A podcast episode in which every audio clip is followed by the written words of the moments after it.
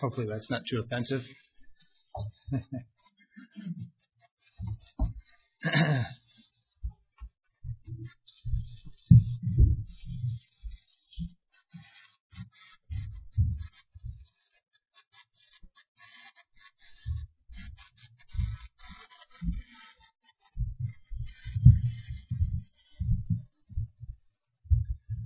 All right. Well, good evening, everybody.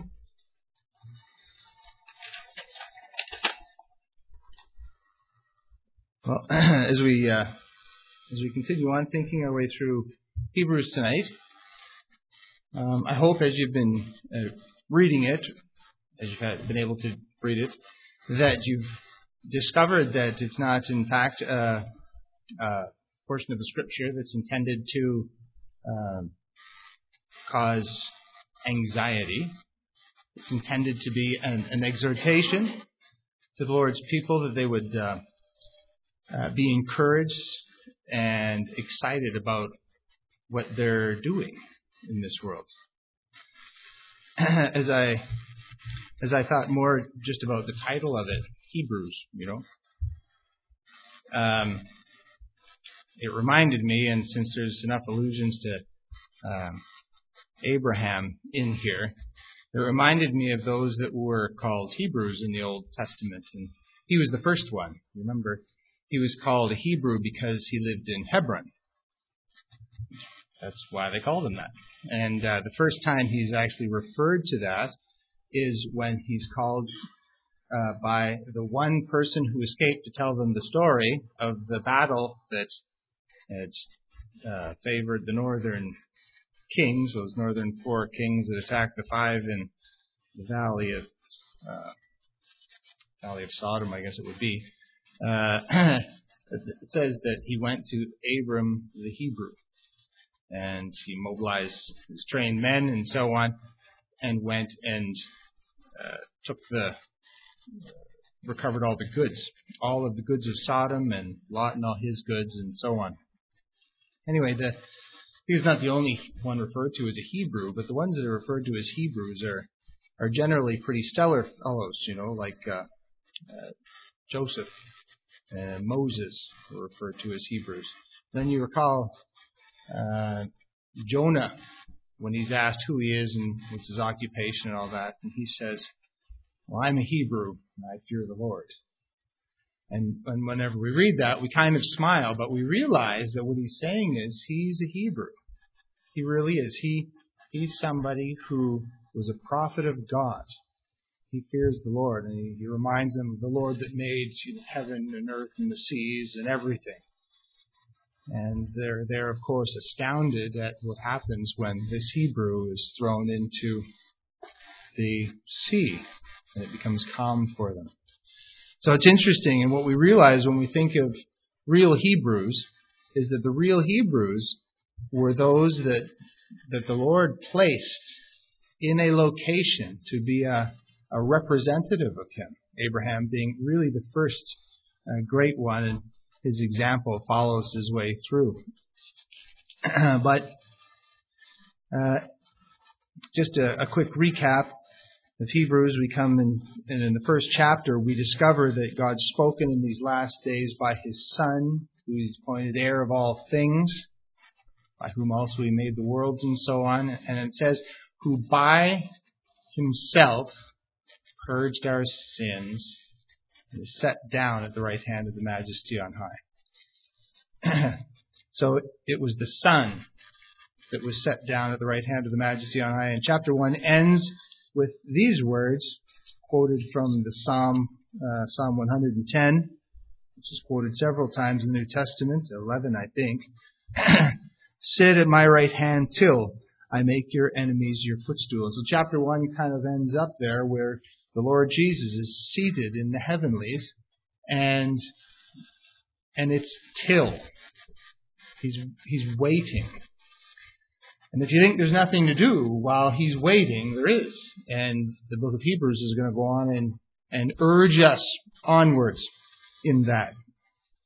And he reminds us in chapter 2 that he, he has a great purpose.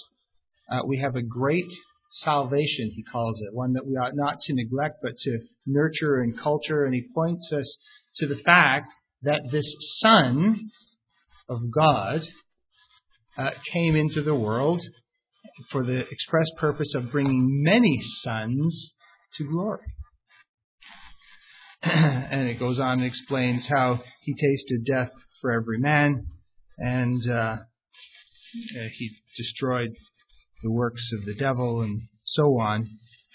And um, and then in chapter three we find that here he goes back and he points out that as looks back to some examples. Interesting to notice that some of the Old Testament examples that are used, they're not necessarily in a chronological order. They, they kind of go back and forth in, in time, but they illustrate his point. And he starts with Moses as really the leader that was appointed to lead the people of God.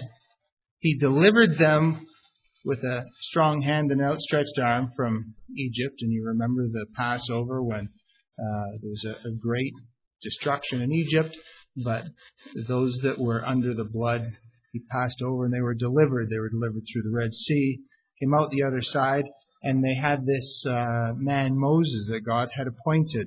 but but better than Moses, who was faithful in his house, better than Moses was going to be the Son. Right? Jesus, the apostle and high priest of our confession, says chapter 3, who was better than that. He was the one who actually built all, or built the house. The Christ as the Son over his own house. And so we see that the Son here as an instrumental uh, place in leading his people as the apostle, the one through whom all the orders come, all the instructions come. the new leader. And the warning there in chapter 3 is not to be discouraged because the way of following the Lord Jesus is a hard way. So his warning is there to enter into rest. Don't give up on the way. And so several times through the next couple of chapters, we we see the words um, hold firm to the end. Keep going. And what happened, you recall, and he he brings up the point that they decided that since the way was so hard and we weren't really getting into this promised land, all wasn't as grand as Moses had promised. That they decided to choose another leader. That was the rebellion, really, and many of them signed up with that. And they said, you know, that is a good idea because it says they had these evil hearts and their evil hearts were easily pushed off the path. And so they decided, well, yeah, maybe we will follow somebody else. And, and as a result of that, the Lord was displeased and they fell in the wilderness, it says.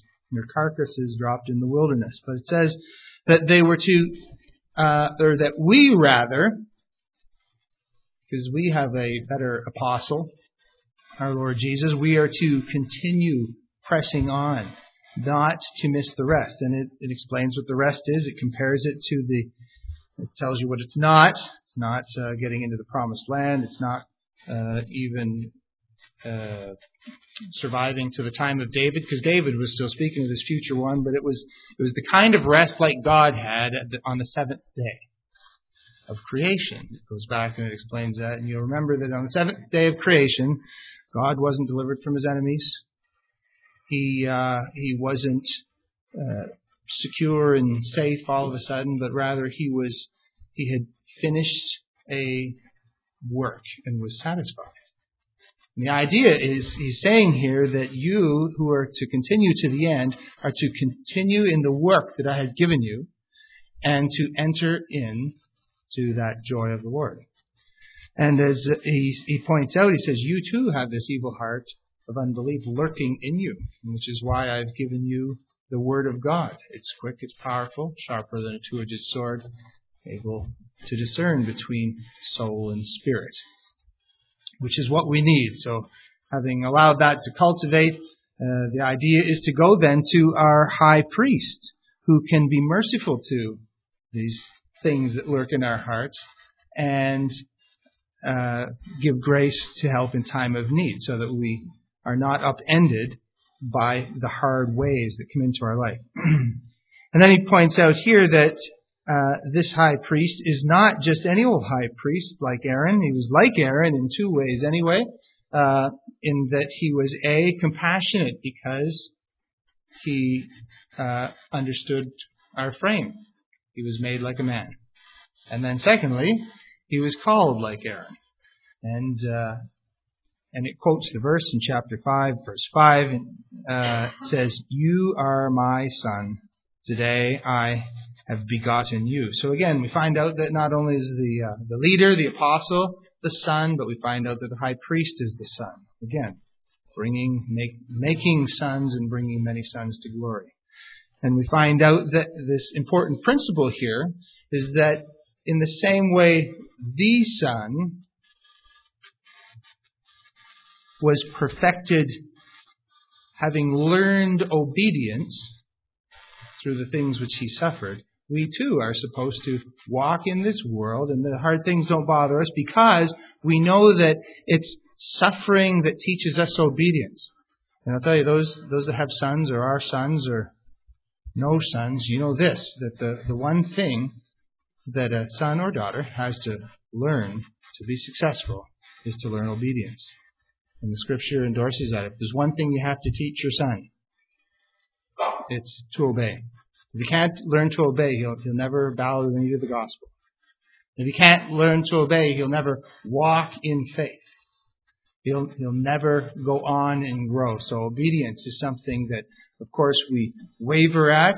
The Lord Jesus, it says here, He's become the author of eternal salvation to all that obey Him as a result. That's chapter 5, verse 9. The author of eternal salvation. He wrote the book on it, you could say. Anything you want to know about how to walk in obedience. You can see it from the Lord Jesus, and you can follow him to the garden. And there in the garden, you can see that it was not Uh, the Lord's, or not his will, but his Father's will was to be done. And so he obeyed, and it uses that illustration to explain it. And then we notice that there was a pause. he wants to go on and explain the ways that he's that the Lord Jesus is not like Aaron, and the Levitical priests, but he's actually more like Melchizedek. But he's got to pause for a second, and he points out that they really haven't been going on well. And I wanted to just dwell here for a second because I kind of glossed over an illustration that is uh, that is tucked in here in verses seven and eight of chapter six. Um, so you'll excuse me for taking a, a few moments before I get to the new covenant, but in verses seven and eight, he's he's using this illustration here to make a point, and it follows through in the, in the uh, rest of chapter 6. And the point is this For the earth which drinks in the rain that often comes upon it and bears herbs useful for those by whom it is cultivated, receives blessing from God. But if it bears thorns and briars, it's rejected and near to being cursed, whose end is to be burned. But, beloved, we're confident of better things concerning you, yes, things that accompany salvation, though we speak in this manner.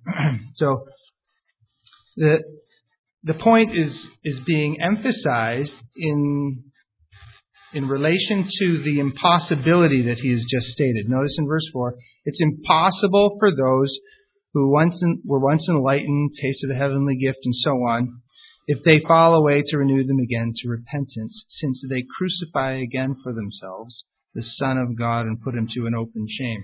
If you will, it's, it's kind of like what Moses did in the wilderness as he struck the rock the second time. We understand that the rock was to be struck once.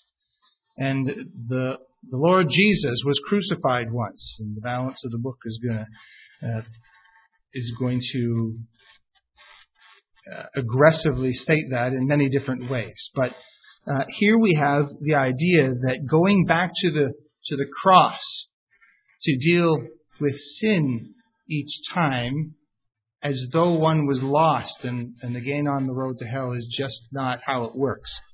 He says it's impossible. This is one of four things that are impossible, by the way, uh, written here in Hebrews, and it goes right along with it's impossible for God to lie. It's impossible for the blood of bulls and goats to take sins away.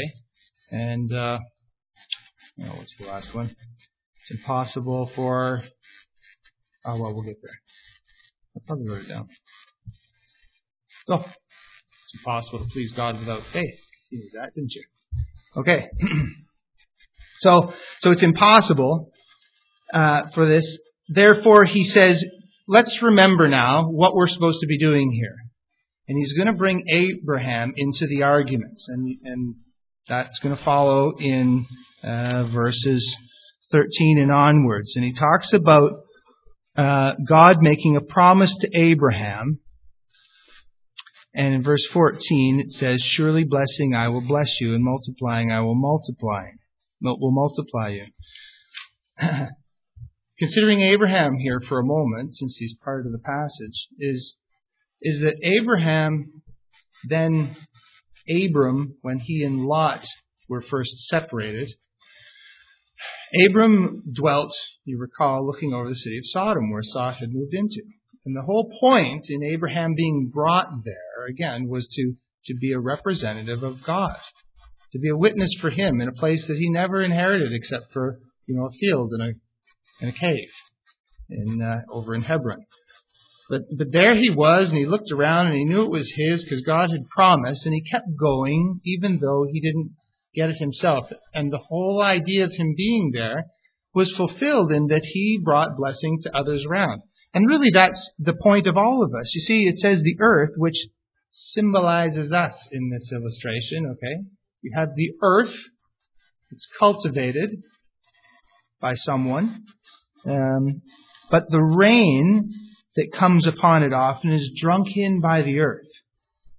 And as a result of that, it brings blessing to, or well, it, it brings grain harvest to others. They get the, the benefits of that, but the blessing it says, notice, notice how verse 7 describes it. The earth which drinks in the rain that comes upon it and bears herbs useful for those by whom it's cultivated receives blessing from God. It's the earth that receives the blessing from God. In the same way that it was Abram that received the blessing from God as he was there being a witness, uh, bringing benefit to the others around him, and the opposite would be said of Lot now, wouldn't it? So, thinking of Lot's testimony, his witness, uh, if you would, the fruit that he bore over in Sodom. Well, you know he didn't escape with anything but his two daughters, right?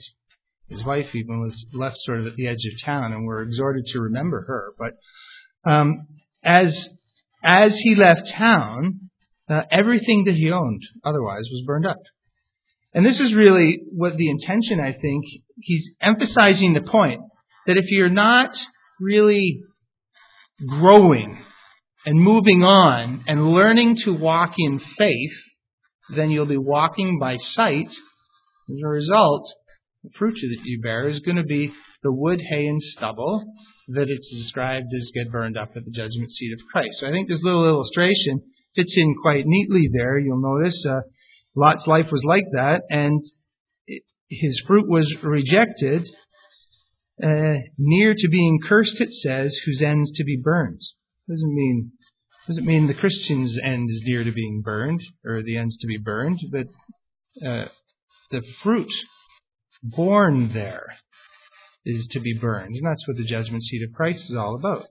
Um, and the things that stay, the uh, gold, silver, precious stones, are that which stays. It's that which uh, was was wrought for the Lord in walking by faith. Again, without faith, it's not possible to please Him. So, so he goes on and he says, look, the things that accompany salvation naturally are going to be the things that bring blessing to others and you receive blessing from God. Okay, so he goes on and he explains just how that happened to Abraham. Lots not mentioned here, but he says that so that they can get going. They're going to have to start thinking of these ancient metaphors in a new way. And he, and he then brings into uh, the play Melchizedek that we touched on uh, last time when we talked and explained that here's Melchizedek, somebody who wasn't offering uh, sacrifices, but rather he was one who was an intercessor. He interceded uh, our direction. So he intercepted Abraham at his time. We didn't even know he had a need, right? He didn't know he was going to be facing the king of Sodom next, but but he was there. So he was instrumental in his life, and we want to realize that our Melchizedek the Lord Jesus, who it says, beginning in our portion today in verse 8, chapter 8 here, is that we have such a high priest like this, who, who works in our lives as things happen, as our day is redirected strangely. We see that he is working in our lives not just to make us more like Christ, but that's part of it. But he's, it's there to aid others around us in the same way Abram was able to do so in his day. Okay, so that brings us back up to where we where we left off, I think, in uh, and we'll look at here at uh, chapter eight, and we'll start to read a few verses. Now, this is the main point of the things we are saying. We have such a high priest who's seated at the right hand of the throne of the majesty in the heavens, a minister of the sanctuary and of the true tabernacle, uh, which the Lord erected and not men. For every high priest is appointed to offer both gifts and sacrifices. Therefore, it is necessary that this one also have something to offer. For if he were, for if he were on earth, he would not be a priest, since there's priests who offer the gifts according to the law who serve the copy and shadow of the heavenly things, as Moses was divinely instructed when he was about to make the tabernacle. For he said, See that you make all things according to the pattern shown you on the mountain. But now he has obtained a more excellent ministry, inasmuch as he is also mediator of a better covenant, which was established on better promises. So, what we want to talk about here is the fact that, that we're now going to look at the tabernacle in its way it was really intended. That is, it's, it's a big instructive lesson, isn't it? And we notice that. Just take a look in there in verse 5 again. You notice it says it's that it's a copy and shadow of heavenly things.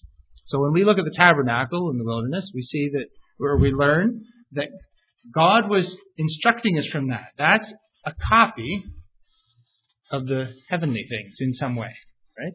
And then you'll see the, the idea carries on. That's why he was emphatic with Moses to make sure that you you uh, constructed according to the pattern that you were shown.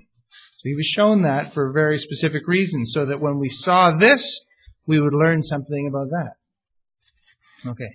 I know you know these things, but I just want to show you the different places where it says it. But in chapter uh, uh, 9 and verse 9, you will see that it talks about, uh, again, now speaking of the, the holy place and the most holy place, it says it was symbolic for the present time in which both gifts and sacrifices are offered, which cannot make him who performed the service perfect in regard to the conscience and so on. The idea, it was symbolic. It stood for something. Chapter 9 and verse 23 and 4, we see uh, speaking of the way things were done in there, it says, Therefore it was necessary that the copies of the things in the heavens should be purified with these, but the heavenly things themselves with better sacrifices than these. So, as we look at the tabernacle, it's like looking at any shadow. We said the idea is it's a little fuzzy around the edges. You can learn something. It's not exactly the thing, but it's like the thing. So we're supposed to learn from these things so that we can really grow and, and go on.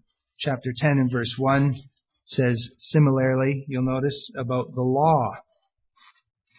For the law having a shadow of the good things to come and not the very image of the things. And notice, by the way, it says, can never with these same sacrifices which they offer continually year by year make those who approach perfect. So there was limitations. They, they couldn't really do what they uh, stood for.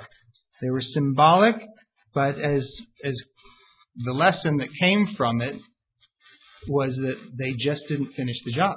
That's why they were offering sacrifices over and over and over and over again. All right, so let's um, let's think here for a moment about the uh, the new covenant. So as we go to verse seven, there, chapter eight, verse seven. And we'll read down to uh, 13, to the end of the chapter. For if that first covenant had been faultless, then no place would have been sought for a second. Because finding fault with them, that is, the people, he says, Behold, the days are coming. So this is Jeremiah he's quoting from now. Behold, the days are coming, says the Lord, when I will make a new covenant with the house of Israel and with the house of Judah, not according to the covenant that I made with their fathers in the day when I took them by the hand and led them out of the land of Egypt, because they did not continue in my covenant, and I disregarded them, says the Lord. so the covenant that they made, now, why don't we just quick and turn back for a second to see uh, what it looks like. Um, in Exodus 24, we'll go.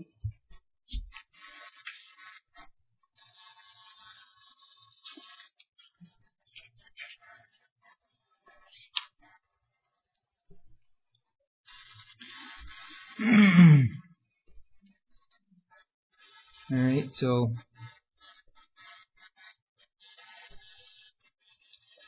so let's just read a few verses here. Um, verse three. So Moses came and told the people all the words of the Lord and all the judgments. And basically, he's read through since uh, the Ten Commandments and forward, lots of things, instructions, and so on. Um, and all the people answered with one voice and said, All the words which the Lord has said we will do.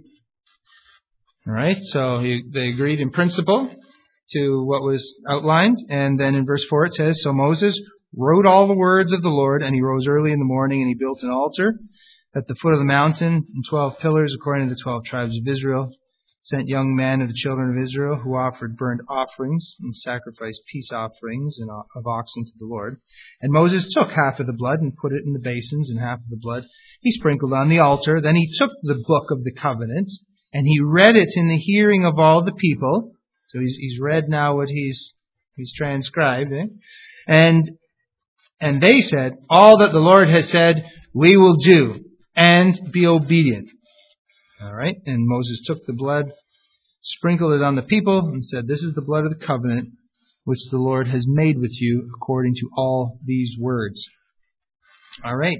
No problem, right? the problem with this kind of a covenant, of course, was not God.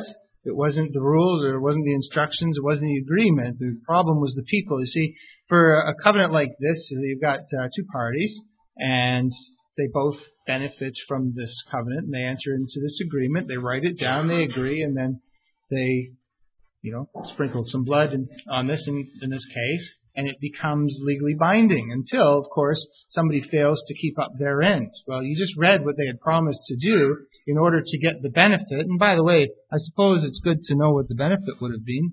Um,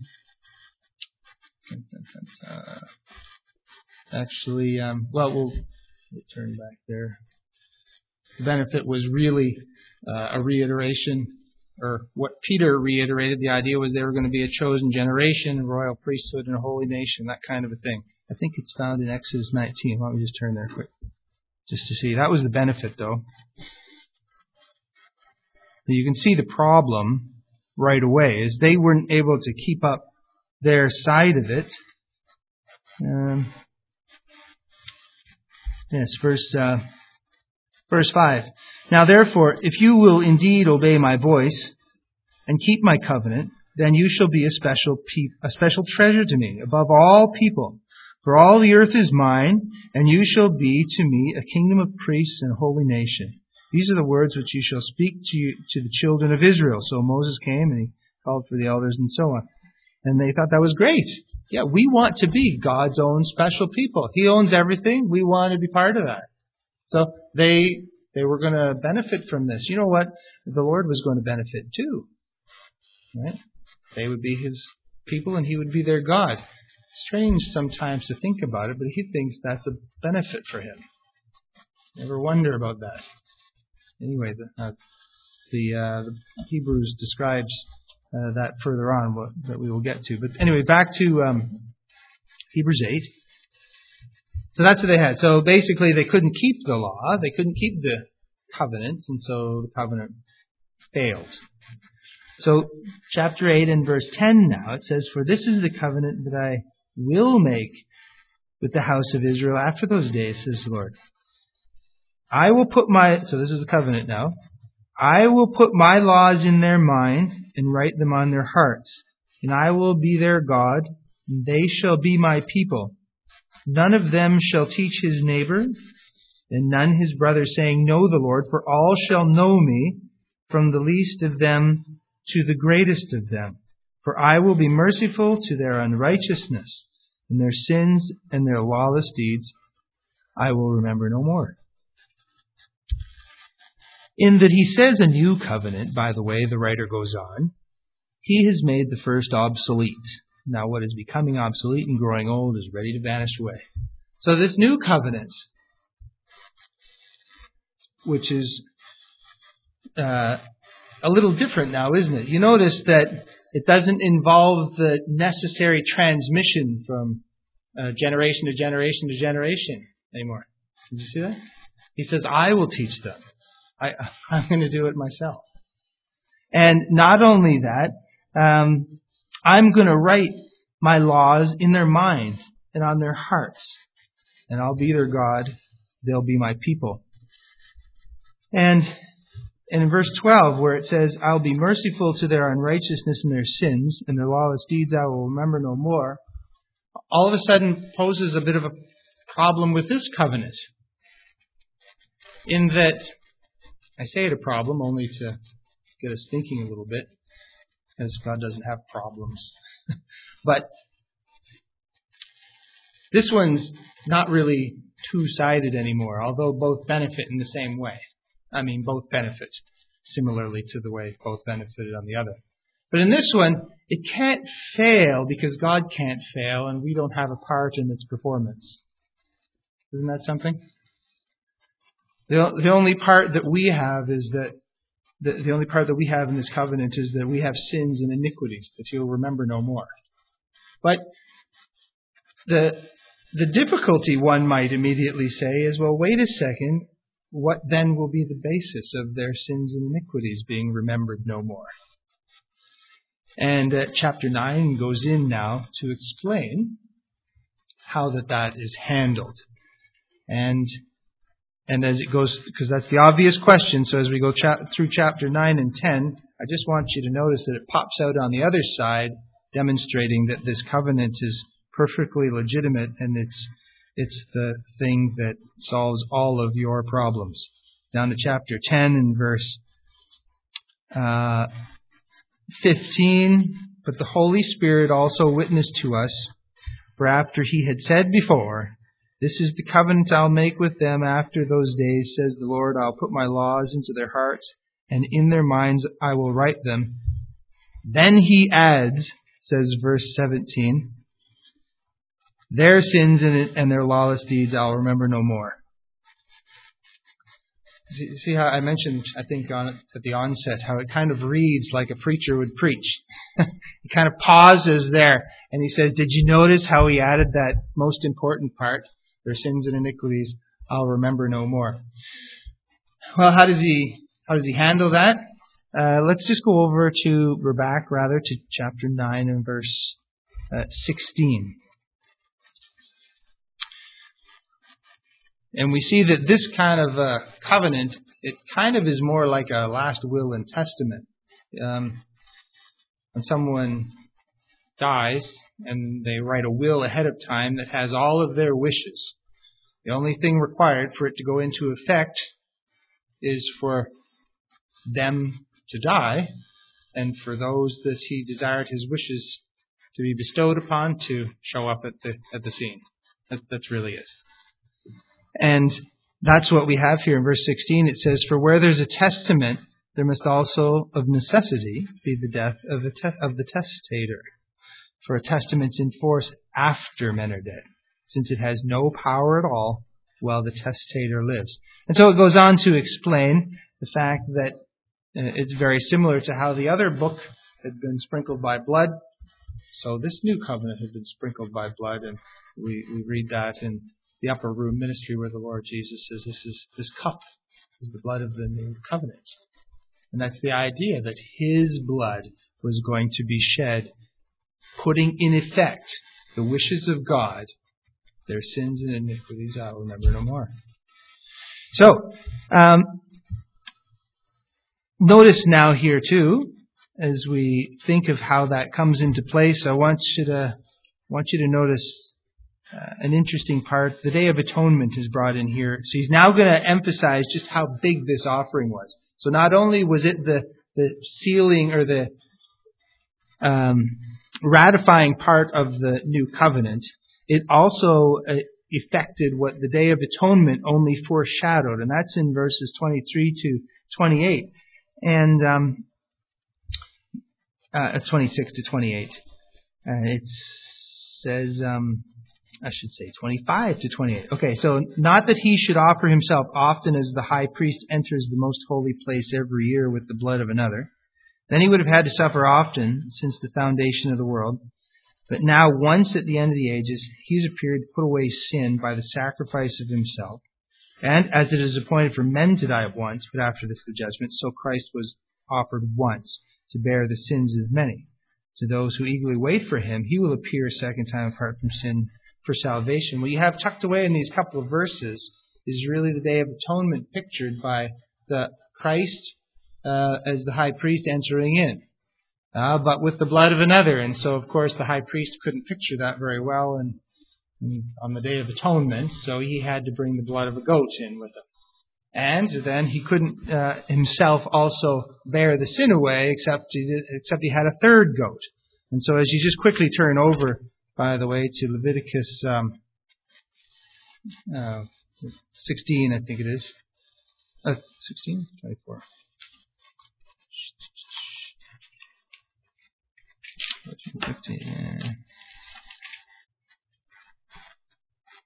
Uh, yes, it's um, Yes, it's 16. So we're not going to read the whole portion of 16, but what I wanted you to notice is this, uh, I find this fairly special, is that uh, verse 28, um, the end of verse 28.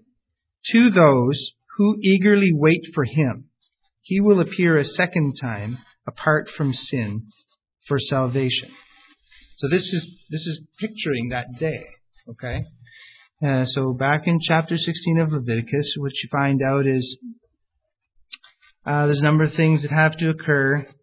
Uh, first of all, the first thing that has to happen is in verse uh, 12. He takes a censer. Oh. Uh, he takes a censer full of burning coals of fire from the altar, uh, and he goes in with the incense. He, and there's a whole cloudy cover that goes over the mercy seat. Uh, then he comes back, and in verse 14, he takes some of the blood of the bull and he sprinkles it. And he does it seven times. And then he comes back and he, and he puts some of the blood of the first. Now, that one in verse 14, that was a blood of a bull. That was a sin offering for himself. In verse 15, so he takes that first goat in verse 15, and it's the sin offering for the for the people. It says, then he shall kill the goat of the sin offering for the people and bring its blood inside the veil. And do with that blood as he did with the blood of the bull and sprinkle on this uh, mercy seat before the mercy seat. So the blood goes in. And, um, and it says, so he shall make atonement for the holy place. Uh, you get down uh, farther, you'll find in verse 21, 20, and when he has made an end of atoning for the holy place, the tabernacle of meeting, the altar, he shall bring the live goat. Aaron lays both his hands on the head of the live goat, confessing over it all the iniquities of the children of Israel and all their transgressions concerning all their sins. Of course, that's only one year's worth, that all, but nonetheless, uh, putting it on the head of the goat, and shall send it away into the wilderness by the hand of a suitable man. And the goat shall bear on itself all their iniquities to an uninhabited land. And then it says, uh, Aaron shall come into the tabernacle of meeting and take off the linen garments which he put on when he went into the holy place, and he'll leave them there. Linen garments aren't going to be necessary as he comes out of all of his service here, you see. Uh, he says he'll wash his body with water in a holy place. He'll put on his garments. He'll come out and offer his burnt offering and the burnt offering of the people and make atonement for himself and for the people the fat of the sin offering, and so on. So, That verse 24 that we just read, you notice that is that is part of the ritual of the Day of Atonement that is going to be strangely different in the way Christ is described. Did you see that? It's uh, so when when the priest goes in, he's in his um, his linen garments, this this clean white, you know, sin uh, sin free, I guess.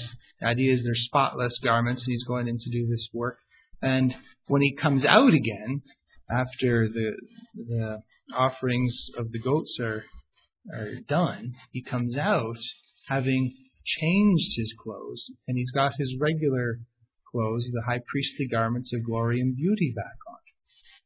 And so the people are all waiting outside. They're not doing anything. They're just waiting. They're watching. And in he goes and he does the work. Nobody else is in there that, that time.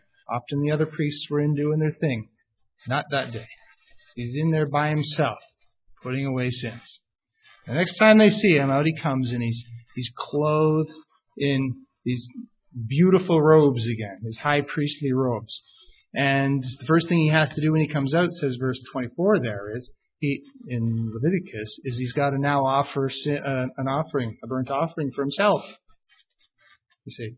So when the Lord Jesus shows again in his, his robes of glory and beauty, as we look for him now, he will come back without sin. He won't have to offer any more sacrifices again, and that's how come it concludes verse chapter 10 and verse 18. There is no longer an offering for sin necessary. well, there's there's a lot more that can be said about the uh, offerings and so on. An important thing to notice here is that in the end, God's will was done. This was His plan all along. And if you go to chapter 10 and verse 5, he says, Therefore, when he came into the world, he said, Sacrifice and offering you did not desire, but a body you have prepared for me. In burnt offerings and sacrifices for sin you had no pleasure. Then I said, Behold, I have come. In the volume of the book it is written of me to do your will, O God. So, even back then, we realized that all of those offerings were a picture of something to come. God took no pleasure in the death of bulls and goats. But in the Son, that was really a sweet smelling aroma. And the Son didn't offer, uh, enter into any of these things on earth, but it says rather, that was back in chapter 8, by the way, says that he entered into heaven itself. That's the holy place. Now, um, when he entered into the holy place, you'll notice I'm going on and on, and the clock's still turning, and nobody seems to want to say anything, and I appreciate that. But the but it, it's kind of a great thing that he entered into the holy place. And so, as we do our our earthly work as now kings and priests to God in the new under the new covenant, we do that with, with an open veil. Realize that? Uh, just look at um, chapter 10 here and verse 19. Therefore, brethren, having boldness, boldness to enter into the holiest by the blood of Jesus. So he's saying here that we have direct access into the holy place, the holy of holies, as it as it were, the symbolic Holy of Holies. But in heaven, we enter right in there. There's not a veil separating us anymore.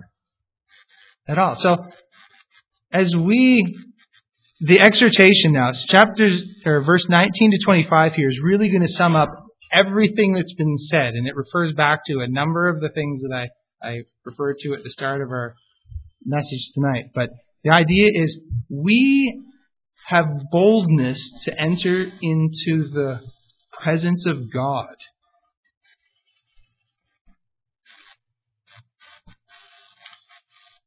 By the blood of Jesus, by a new and living way which He consecrated, He sanctified for us through the veil That is to say, it says, another metaphor, his flesh. The, the only thing separating us from God when Christ was on earth, now we weren't, we weren't there, but you get the idea, it was, was his, his flesh. He, he was veiled in it. And now he's, he himself has this glorious body. And he's entered in there and we have access to it. I, I wonder if I appreciate just what that means. I'm sure that I don't in all of its detail. But here we have the means of being um, real sons, those who will uh, take on the family business, of reaching out to this world around us. We have access moment by moment to the, in the presence of God. I know I've said that a few times now, but but have you gotten over that yet? A new and living way that He made for us. Um, and then it exhorts us now because we have a high priest over the house of God. That's a reference now back to the apostle Moses. Remember, he was uh, faithful in the house, but the son was over the house. So this is again pointing back to that son who's over the house of God, whose house you are as you continue to the end. So it says, then let us draw near with a true heart in full assurance of faith. You have every reason to believe that you're welcome there on the merits of the finished work of the Lord Jesus Christ. It is that finished. There is no more offering. There is no more. Everything that was said needed to be done was done. He finished it, and God's perfectly satisfied. Well, we'll go on from there and um, and try and see then how He wants us to step up and put into practice the realities that have been given to us and have been explained to us in these um, earthly metaphors. All right, shall we just bow in a word of prayer? Our Father in heaven, we want to just pause and admit to you that we have a hard time appreciating fully what you are saying to us here, and yet we realize that you have accomplished great things in bringing um, sinners, guilty, undone, without hope, strangers from the covenants and promises. We weren't even part of Israel and Judah who were going to be recipients of the new covenant.